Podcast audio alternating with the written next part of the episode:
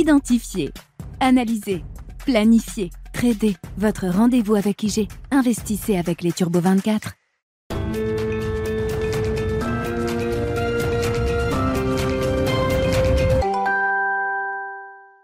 Et c'est parti pour Smart Bourse, votre double dose quotidienne de marché en direct sur Bismart. Chaque jour, à la mi-journée, douze heures trente, treize heures. Et en fin d'après-midi, la grande édition pendant une heure à partir de dix-sept heures, rediffusée à vingt heures sur Bismart T V.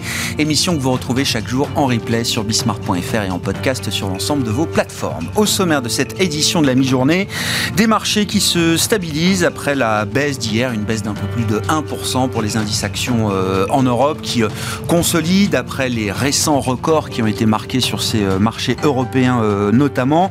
Stabilisation aujourd'hui à la faveur de publications de résultats de grands groupes européens, B N P dans le secteur euh, bancaire, qui euh, rassure les marchés avec notamment des euh, objectifs financiers Horizon deux mille vingt-cinq qui sont euh, réajustés à la hausse. Le bénéfice sur l'ensemble de l'année de B N P Paribas aura dépassé les dix milliards d'euros. B N P Paribas qui euh, engage par ailleurs euh, un programme de rachat d'actions à hauteur de cinq milliards d'euros. Le titre B N P B N P Paribas est entouré aujourd'hui sur le marché parisien et tire l'ensemble du secteur bancaire en Europe. Et puis dans le secteur de l'énergie, c'est le pétrolier B P qui délivrait ce matin ses résultats trimestriels et annuels.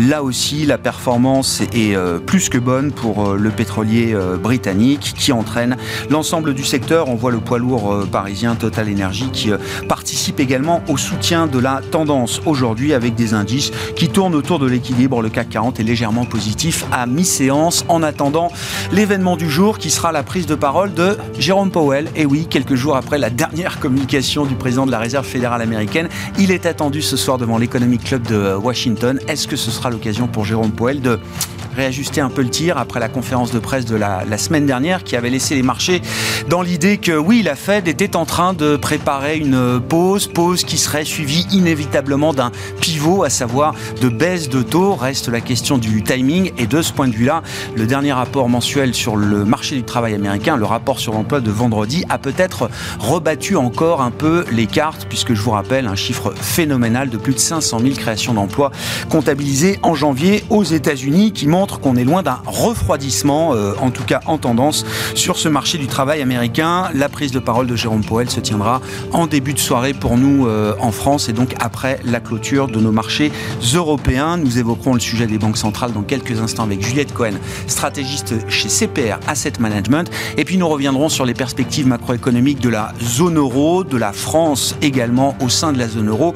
Avec les équipes de SCOPE, ce sera l'occasion de voquer, d'évoquer la résilience économique qu'on observe jusqu'à présent euh, en Europe et l'enjeu également de la soutenabilité des trajectoires de finances publiques et les experts de l'agence de notation SCOPE seront avec nous donc pour en parler pendant cette demi-heure d'émission.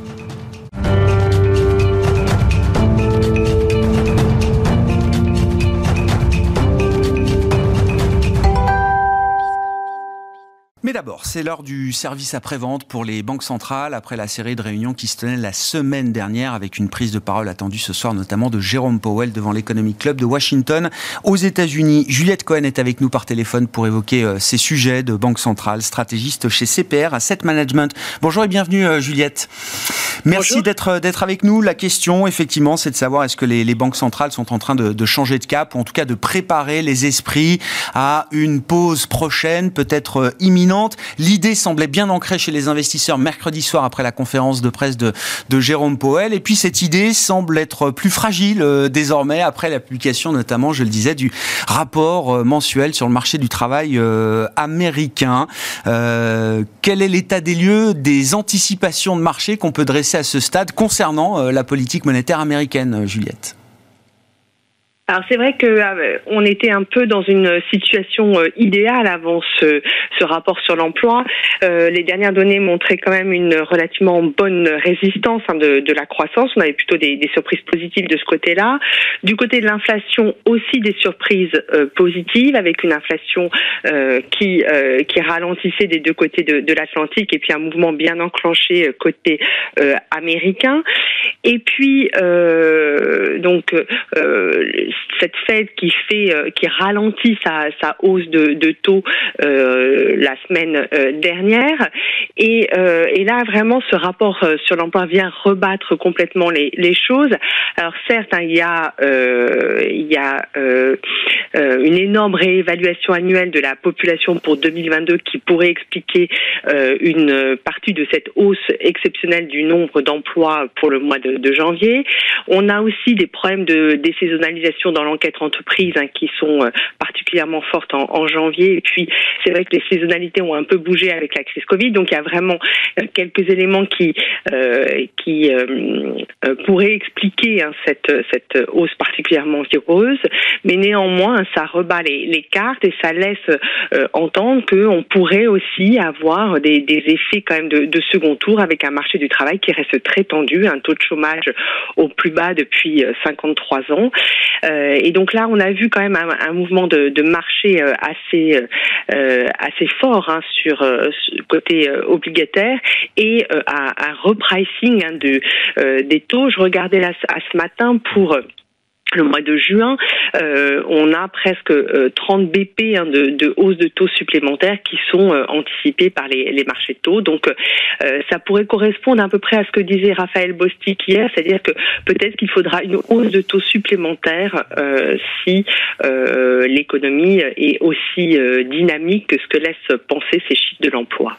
Et dans le même temps, euh, Juliette, on constate qu'avec un marché du travail et un taux de chômage à trois virgule quatre pour cent désormais, vous l'avez dit, plus bas depuis dix-neuf cent soixante-neuf, on a le sentiment et on constate quand même des pressions salariales, alors qui sont toujours là, peut-être trop élevées encore, mais qui semblent être moins fortes que ce qu'on pouvait observer en début d'année dernière, quand on avait un taux de chômage qui était autour de trois virgule huit pour cent au premier trimestre deux mille vingt-deux pour l'économie américaine, et des pressions salariales. Il y a différentes mesures, mais l'indicateur du salaire horaire moyen progressait à un rythme annuel qui était à plus de cinq, cinq virgule cinq même, et proche de six au démarrage de l'année deux mille vingt-deux. Avec un taux de chômage plus bas, on se retrouve avec des pressions salariales qui semblent commencer à être moins fortes.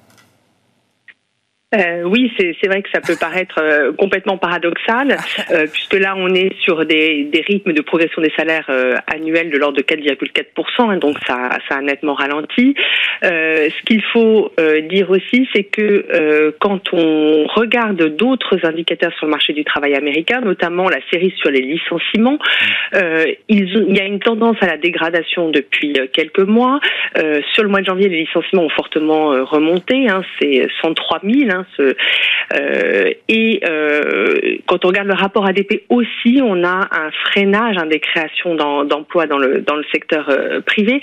Donc c'est vrai que les chiffres sur l'emploi sont assez difficiles à lire euh, aux États-Unis, et on observe quand même dans un certain nombre de secteurs des dégradations, euh, et c'est vrai qu'on a eu beaucoup d'annonces, notamment dans le secteur de la tech, hein, de, euh, de réduction d'emplois dans les, dans les mois à venir. Donc euh, c'est vrai que c'est peut-être un peu moins euh, un environnement un peu moins porteur pour, euh, euh, pour des hausses de salaire substantielles. Mmh. Bon, en tout cas, ça montre bien euh, la, la, la, la volatilité macro qui, qui perdure, qui persiste et qui, euh, qui peut brouiller encore un petit peu la, la lecture de la, la trajectoire euh, qu'on peut avoir pour la politique monétaire euh, américaine. Jérôme Powell à suivre ce soir. Côté européen, euh, Juliette, là aussi, hein, si on se réfère à la communication de Christine Lagarde jeudi dernier et de la réaction de marché qui en a suivi, euh, on imagine que certains investisseurs ont perçu une tonalité un peu moins dure ou une tonalité au quiche, certes, mais un peu moins franche, un peu moins directe de la part de Christine Lagarde, qui s'est même avancée sur l'idée que la balance des risques sur l'inflation était un peu plus équilibrée aujourd'hui. Est-ce que c'est prématuré pour la B C E de s'avancer sur ce terrain-là à ce stade, Juliette ? Alors c'est vrai que ça, ça peut paraître un peu un peu prématuré. Euh, alors ce qui tranche, hein, euh, dans le discours de la semaine dernière, c'est que euh, on a une tonalité beaucoup moins agressive que euh, au mois de, de décembre où c'était relativement euh, exceptionnel. Alors certes, l'in, l'inflation a, a baissé, mais le dernier chiffre est un peu compliqué à analyser puisqu'on n'a pas euh, l'inflation allemande et qu'elle a été euh, estimée par euh, par Eurostat. Donc on verra le chiffre final qui sera publié euh, le vingt-trois février. Euh, en revanche, c'est vrai que euh, les, les risques sont un peu plus euh, équilibrés, mais euh, Christine Lagarde a quand même insisté euh, en disant que Euh, et on n'était pas encore dans une phase de désinflation euh, en Europe, que l'inflation corps restait encore euh, élevée. Elle a évoqué euh, le, le chiffre de, de janvier euh, et euh, il reste quand même assez clair qu'il y a plus de chemin à parcourir pour la B C E que pour la Fed. Et on a vu donc après euh, cette conférence de presse de nombreux membres de, de la B C E intervenir pour euh, essayer de rétablir un petit peu les, les choses euh, en euh, disant que la lutte contre l'inflation n'était pas terminée, euh, que euh, la volonté de la B C E n'était pas d'être, d'être plus dovine Euh, que cela et euh, qu'on allait attendre mars avant d'avoir un chemin plus clair sur euh, le chemin de, de hausse de taux. Oui, oui, euh, Juliette. Oui, donc il, il me semble que c'est, c'est enfin le, le, la réaction de marché a peut-être été un peu trop optimiste à ce euh, à cette communication de la, de la B C E. Mmh. Bon, on suivra. Les prochaines réunions auront lieu, euh, auront lieu euh, au mois de mars désormais pour ces euh, grandes banques centrales, oui. mais euh, beaucoup de communication évidemment euh, attendue. Je le rappelle, à commencer par Jérôme Powell ce soir et d'autres banquiers centraux qui s'exprimeront encore tout au long de cette semaine. Merci beaucoup Juliette, merci d'avoir été avec nous par téléphone. Juliette Cohen, stratégiste chez C P R Asset Management.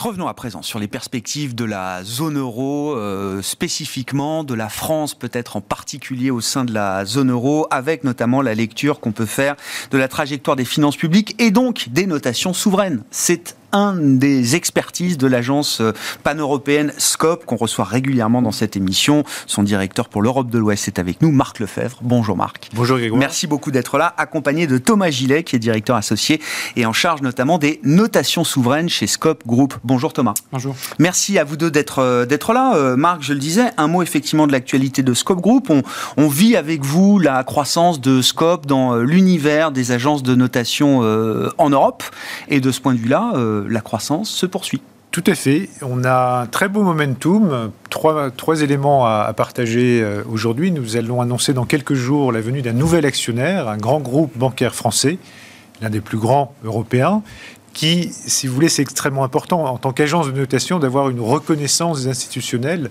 mais également des émetteurs, j'y reviendrai après. Mmh. Donc en tout cas, ce groupe nous rejoint, c'est un vote de confiance ouais. important, ouais. Euh, et ce qui prouve à quel point, depuis notre développement, hein, qui, qui, qui se développe, euh, qui, qui, qui s'accroît euh, extrêmement au cours des derniers, des derniers mois, euh, SCOPE devient clairement un élément essentiel de l'écosystème financier. Donc ce groupe nous rejoint, euh, fait suite à l'arrivée d'A X A, on s'en souvient, on en avait parlé il y a quelques mois sur votre plateau, A X A, Foyer, Talens, mm. Mobiliar, mais également Rackstiftung, qui est la plus grande euh, association euh, allemande. Donc on a une diversité géographique et une diversité d'acteurs et de taille, à cet honneur, à cette manager, fondation.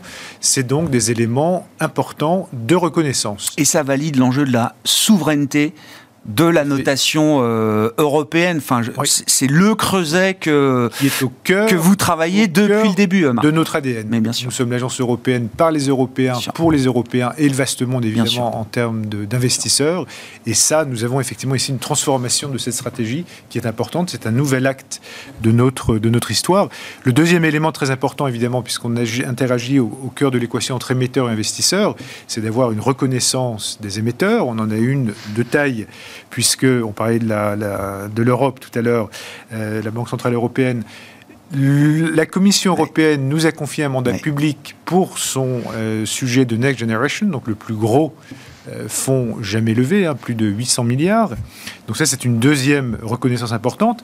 On a lancé ce que j'appelle un électrochoc de place avec le C A C quarante. Plusieurs sociétés du C A C quarante vont nous rejoindre publiquement en tant que euh, clients ouais. de nos notations corporate. Et puis peut-être le dernier élément euh, important, c'est que les parts de marché de l'E S M A ont été communiquées au mois de décembre et nous sommes ravis d'être sur le podium, à la fois sur le sujet corporate, mais également souverain et subsovereign que Thomas représente ici, où nous sommes deuxième, donc devant par exemple des Fitch ou des Moody's.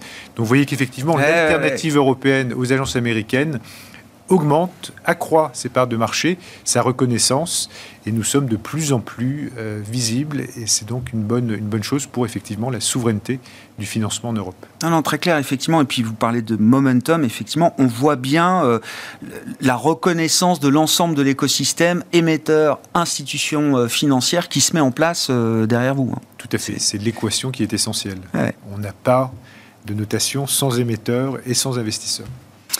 À propos de notation, alors on va parler des notations euh, souveraines euh, en Europe. C'est vrai qu'on en parle un peu moins euh, de ces, ces notations souveraines par rapport, à, par rapport aux crises euh, précédentes. Un mot peut-être déjà des perspectives macro avec vous, euh, Thomas Gillet, quand euh, vous regardez la, la zone euro, et notamment la résilience qu'on constate dans les économies de la zone euro à travers euh, l'année deux mille vingt-deux. Notamment, je rappelle qu'à un moment, quand même, l'un des scénarios euh, centraux, c'était celui d'un chaos énergétique et d'une crise économique majeure, pas la petite récession euh, technique. C'est ce que beaucoup d'économistes avaient en tête il y a encore six neuf mois pour euh, la zone euro. Rien de tout ça n'est arrivé.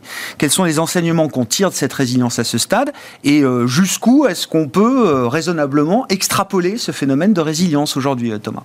Oui, alors effectivement, nous, pour l'année deux mille vingt-trois, on, on, on anticipe un ralentissement euh, marqué, mais pas de récession euh, en, en zone euro, sur fond de modération des prix de l'énergie et de hausse des taux d'intérêt euh, directeurs. Donc, comme vous l'avez souligné, on avait des craintes aussi courant deux mille vingt-deux sur une possible contraction de, euh, de l'activité. Euh, néanmoins, lorsqu'on regarde les derniers indicateurs, ils sont plutôt bien orientés, que ce soit les indices de confiance, euh, les indices P M I. On l'a vu aussi euh, au T quatre deux mille vingt-deux, avec une croissance certes très faible, zéro virgule un pour cent, mais malgré tout euh, positive. Euh, et donc nous, sur l'année deux mille vingt-trois, euh, la croissance diminuerait de trois virgule six pour cent en deux mille vingt-deux à zéro virgule sept pour cent. Euh, donc c'est un phénomène qui concerne tous les grands pays européens, hein, Italie, Allemagne, euh, France, Espagne, avec une croissance qui serait comprise grosso modo entre, entre zéro et un, euh, donc faible mais positive. Euh, et point important, c'est que euh, les risques qui pèsent sur ce scénario sont globalement équilibrés. C'est-à-dire que oui, on voit euh, des risques liés à la volatilité des prix des matières premières, aux incertitudes géopolitiques, euh, qui font que, que la croissance est et restera probablement plus volatile cette année qu'elle ne l'était par le passé. Euh, mais malgré tout, on voit aussi un certain nombre de facteurs de résilience qui permettraient justement à la, à la zone euro d'éviter la récession en deux mille vingt-trois. Exemple, qu'est-ce qui, d'où vient cette résilience aujourd'hui, Thomas ? Alors, la résilience, elle s'explique selon nous principalement par la modération des, des, des prix de l'énergie. Euh, donc, si on regarde par exemple le prix du pétrole, il était aux alentours de cent vingt dollars le baril à l'été deux mille vingt-deux. Mmh. Il est aux alentours aujourd'hui de, de quatre-vingts dollars. Euh, si on regarde le prix du gaz, il a aussi fortement diminué, hein, euh, parce que les pays ont été capables de reconstituer leur stock, du moins pour ceux qui ont des capacités de, euh, de stockage. Ils ont aussi diversifié les approvisionnements avec du gaz naturel liquéfié. Euh, l'hiver est relativement doux, donc ça contribue aussi à diminuer la, euh, la, la, la demande de, de gaz. Euh, et c'est vrai aussi sur l'électricité. Si on regarde les prix futurs à horizon douze mois, ils ont été divisés par trois ou quatre en France et en Allemagne, début deux mille vingt-trois, par rapport à ce qu'ils étaient Euh, à l'été, à l'été euh, deux mille vingt-deux. Euh, donc, effectivement, comme vous le mentionnez tout à l'heure, on avait ce, ce scénario euh, très dégradé sur un possible rationnement euh, de l'accès à l'énergie. Euh, et ce qu'on constate euh, fin deux mille vingt-deux, début deux mille vingt-trois, c'est que ce, ce scénario ne s'est pas réalisé, d'où ce regain d'optimisme qui, qui soutient l'activité. C'est, on, on a réussi, on est en train de créer une forme de résilience euh, structurelle face à la question énergétique, face au risque de volatilité des prix de l'énergie qu'on a encore euh, devant nous, ou est-ce que, à ce stade, c'est le facteur chance météo qui compte le plus? Ou est-ce qu'il y a quand même, derrière cet hiver doux, effectivement, qui est venu euh, détendre euh, considérablement l'atmosphère, est-ce qu'il y a quand même, euh, sur le plan de l'industrie, euh, sur le plan des efforts des États, des efforts structurels qui ont été euh, euh, à l'origine également de cette, euh, cette résilience? Oui, je crois qu'il y a effectivement des facteurs conjoncturels qui sont, qui sont bienvenus pour soutenir l'activité. Euh, mais il y, y a aussi et surtout des éléments structurels, comme vous le mentionnez, avec une prise de confiance euh, des États qui, on le voit à travers notamment le, le plan de relance européen, ouais. mettent l'accent de plus en plus sur euh, les politiques euh, en matière de transition climatique, énergétique.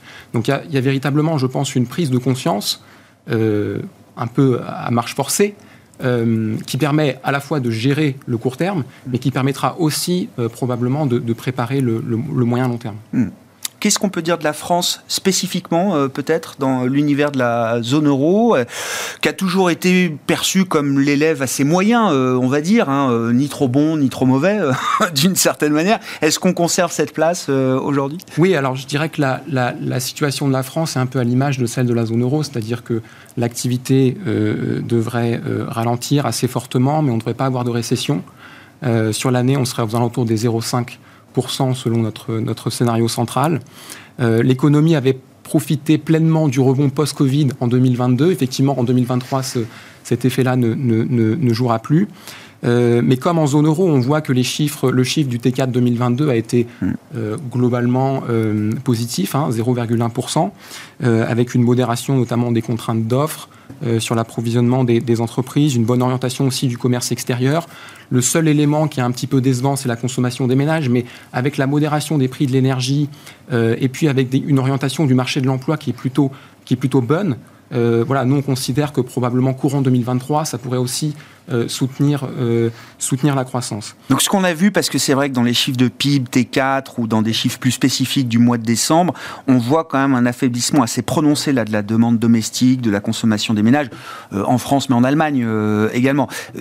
Vous ne voulez pas tirer cette tendance trop trop loin euh, dans le temps, euh, Thomas ? Oui, enfin, c'est-à-dire que nous on considère qu'il y a des, il y a des mesures contracycliques qui ont été mises en œuvre, ouais, et qui ont permis de gérer euh, les, la crise, c'est-à-dire d'amoindrir le choc pour les ménages et les entreprises. Donc ces mesures, elles ont été bénéfiques au cœur de la crise, mais on considère qu'elles seront aussi bénéfiques en sortie de crise, parce qu'elles permettront justement de soutenir la consommation, de soutenir l'investissement des, euh, des entreprises, et encore une fois, d'éviter la récession en deux mille vingt-trois. Mmh. Si le risque énergétique, euh, le risque de chaos énergétique n'est plus le risque principal économique pour euh, la zone euro, est-ce que ce risque est désormais un risque euh, monétaire, un risque euh, de politique monétaire, euh, précisément. Oui, alors, en deux mille vingt-trois, nous, on anticipe que la Banque Centrale Européenne va continuer à, à relever ses, ses, ses taux d'intérêt, euh, néanmoins à un rythme moindre qu'en deux mille vingt-deux. Euh, donc, si on regarde à deux mille vingt-deux deux mille vingt-trois, on a une hausse cumulée à l'heure actuelle qui est de trois cents points de base. Euh, la Banque Centrale a annoncé qu'elle ferait cinquante points de base supplémentaires en mars, donc ça portera cette hausse cumulée à trois cent cinquante points de base. Maintenant, si on regarde deux mille vingt-deux versus deux mille vingt-trois, ce qu'on, ce qu'on constate, c'est que l'essentiel de la hausse a été réalisé en deux mille vingt-deux. Et pour deux mille vingt-trois, nous, on anticipe au minimum cent points de base, peut-être un petit peu plus, euh, mais, mais probablement pas davantage. Donc on aurait des, des taux directeurs avec un point haut euh, courant euh, deux mille vingt-trois, euh, même si évidemment la condition pour cela, c'est le recul de l'inflation, euh, qui était à plus de huit pour cent en deux mille vingt-deux. Nous, on la voit plutôt aux alentours des six pour cent euh, en deux mille vingt-trois. six pour cent en deux mille vingt-trois, ça veut dire en fin d'année, on est à trois, quoi. six pour cent en moyenne. Voilà, oui, sur, c'est ça. Voilà, mais ça veut dire qu'en fin d'année, voilà, vingt-trois, on tombe à des chiffres qui sont entre trois et quatre. Quoi. Exactement. Ah ouais. et, et, et avec quand même un certain nombre de, euh, de risques euh, sur cette, cette projection, euh, notamment euh, l'inflation sous-jacente. On l'a vu en janvier, elle est toujours aux alentours de cinq pour cent, donc c'est quand même relativement élevé par rapport à la cible de la Banque centrale. Euh, on a aussi la volatilité des prix des matières premières, à la fois sur le marché international, mais aussi sur le marché domestique. On l'a vu en fin d'année en France, avec les contraintes sur euh, la production nucléaire, hein, c'est aussi un, un, un élément à prendre en compte. Euh, le marché de l'emploi reste, reste bien orienté, donc on on n'est pas non plus à l'abri d'une boucle prix-salaire qui pourrait se mettre en place dans, dans certains pays. Euh, et puis le dernier élément, c'est les mesures budgétaires contracycliques, euh, qui sont toujours en place pour certaines, et qui pourraient aussi euh, nourrir, entretenir les tensions inflationnistes euh, à très court terme. Je rappelle, hein, en Allemagne, euh, aujourd'hui et pendant quelques temps euh, encore, les entreprises et les ménages payent le kilowattheure treize et sept centimes. Voilà. Donc on est très très loin de ce qu'on a pu observer en termes de prix de marché euh, spot euh, au cours de l'année euh, deux mille vingt-deux. Qu'en est-il du risque souverain, puisque là c'est votre domaine d'expertise, euh, les notations souveraines euh, des pays euh, européens? J'ai en tête, euh, en juin deux mille vingt-deux, la B C E qui est obligée de communiquer en urgence pour euh, informer les marchés, les investisseurs, qu'il y aura un mécanisme garantissant la bonne transmission de la politique monétaire, à savoir un filet de sécurité qui doit protéger les pays les plus fragiles, les pays périphériques. On pense toujours aux mêmes, Italie, Portugal, Espagne, et cetera. Et depuis, le risque souverain a totalement disparu du radar des investisseurs. Euh, qu'en est-il quand on réfléchit à ces questions d'un point de vue économique, euh, Thomas ? Oui, alors, le, le, le resserrement de la politique monétaire de la Banque Centrale Européenne, mécaniquement, ça impacte les conditions de financement des, des, des, des pays en, en, en zone euro. Le premier élément, c'est bien sûr le taux directeur, c'est-à-dire le prix, le prix de la liquidité. Euh, et si on regarde à peu près les conditions de financement telles qu'elles sont aujourd'hui, euh, il faut remonter avant euh, deux mille quinze pour voir des taux à dix ans qui sont de deux, trois, quatre pour cent. Euh, donc oui, le resserrement de la politique monétaire a eu des effets sur les conditions de financement. Euh, ça, c'est le premier élément. Le deuxième élément, c'est euh, aussi la volonté de la Banque Centrale Européenne de réduire ses achats de dette euh, en zone euro. Euh, donc de réduire progressivement la taille euh, de euh, son bilan. Elle a annoncé quinze milliards d'euros en moyenne par mois entre mars et juin euh, deux mille vingt-trois. Euh, donc ça aussi, ça va contribuer à, à, à tendre un peu les, les, les, les conditions de financement, puisque toute la dette qui n'est pas achetée par la B C E devra être trouvée, euh, trouvée preneur auprès, auprès d'investisseurs. Euh, et, et, et c'est un point aussi important, les, les, les programmes de financement des pays en zone euro restent relativement élevés. Euh, en Allemagne, plus de cinq cent trente milliards d'euros. Pour l'année deux mille vingt-trois, deux cent soixante-dix milliards d'euros en France. Et ça, ça s'explique par le fait que l'activité économique ralentit et que les mesures budgétaires contre-cycliques ah ouais. perdurent en partie. Ah ouais. euh, donc oui, les, les conditions sont plus tendues. Néanmoins, je pense que c'est, et ça rejoint un peu le, le message sur le, la question de la résilience, euh, c'est important de, de, de relativiser cette, cette dynamique. Euh, si on regarde les taux euh, en zone euro, Euh, tels qu'ils sont aujourd'hui, ils sont globalement en ligne avec ce qu'on observait dans les années deux mille. Mmh. Donc en fait, ce qu'on est en train de vivre, c'est une période de normalisation de la politique mmh. monétaire après une décennie de taux excessivement bas. Euh, et il y a également la maturité de la dette en zone euro qui est relativement longue. Donc ça, ça donne quand même des marges de manœuvre aux États pour consolider, assainir leurs finances publiques avant d'absorber d'un point de vue budgétaire, d'un point de vue comptable, euh, l'augmentation des, des taux d'intérêt. Ça nous laisse combien de temps, euh, Thomas? Non mais, cette phase de répit euh, euh, sur la question de la, de la soutenabilité des finances publiques, euh, elle peut durer combien de temps ? Non, je pense que les, les, les États ont, ont, ont probablement plusieurs années de, devant eux pour assainir les, les, les, les ouais. finances publiques. Euh, bien sûr, comme je disais tout à l'heure, il y a tout un tas d'aléas baissiers qui entourent euh, ce scénario. Donc, c'est aussi des facteurs qu'il faut prendre en, en compte. Euh, mais, mais, mais je pense que les, les, les, les, les États ont, ont, ont la capacité de mettre en œuvre progressivement les mesures qui permettront de consolider les finances publiques, à la fois maîtriser les dépenses, donc mmh. réduire les déficits, euh, mais aussi soutenir l'activité économique avec des politiques d'offres qui viendront euh, booster en quelque sorte la croissance dans les prochaines années. C'est bien sûr le plan de relance européen euh, et puis toutes les initiatives qui sont prises pour soutenir la, la, la, la transition climatique. Mmh. Marc, c'est important, euh, la, la, la notation souveraine dans l'activité de, de Scope. Euh, est-ce que, est-ce que, oui, mais est-ce que, est-ce que ça change ? Moi, j'ai en mémoire, euh, évidemment, la crise des dettes oui. souveraines où les agences de notation, oui. à l'époque américaine, elles existent toujours, euh, ont été quand même vivement pointées du doigt pour euh, être en retard, justement, sur la question de la, de la trajectoire des finances publiques. Les choses ont changé depuis. Le fait qu'il y ait une agence européenne pour ces notations souveraines, ça change avec, quelque chose ? Tout à fait, avec cette diversité d'opinions, hein, on, on l'entend de, de la part de, de Thomas, diversité d'opinions qui va prendre en compte les réalités ouais. sociales et économiques européennes. Ouais. C'est cela dont on a besoin. Et donc c'est effectivement très important, puisque là on parle vraiment du financement de l'économie réelle. On part de l'État, on fait également les notations de, de, de régions, par exemple, qui sont extrêmement importantes. importante dans le maillage territorial, donc c'est central. Mmh. Tout est, tout est euh, rassemblé en fait autour de ça. Et donc sur cette partie-là, vous êtes numéro deux aujourd'hui, c'est ça ? On est numéro deux ouais. devant euh, Fitch et Moody's en Europe, bien entendu. Oui, oui bah, non, mais c'est le terrain, ouais. le terrain, votre terrain d'activité ouais. pour l'instant. Merci beaucoup d'être venu nous voir. Merci d'être venu parler macroéconomie, notation souveraine et l'actualité de Scope Group avec Marc Lefebvre, le directeur Europe de l'Ouest de Scope, et Thomas Gillet, directeur associé en charge des notations souveraines chez Scope Group, qui étaient les invités de Smart Bourse. À la mi-journée, on se retrouve à dix-sept heures en direct sur Bismart.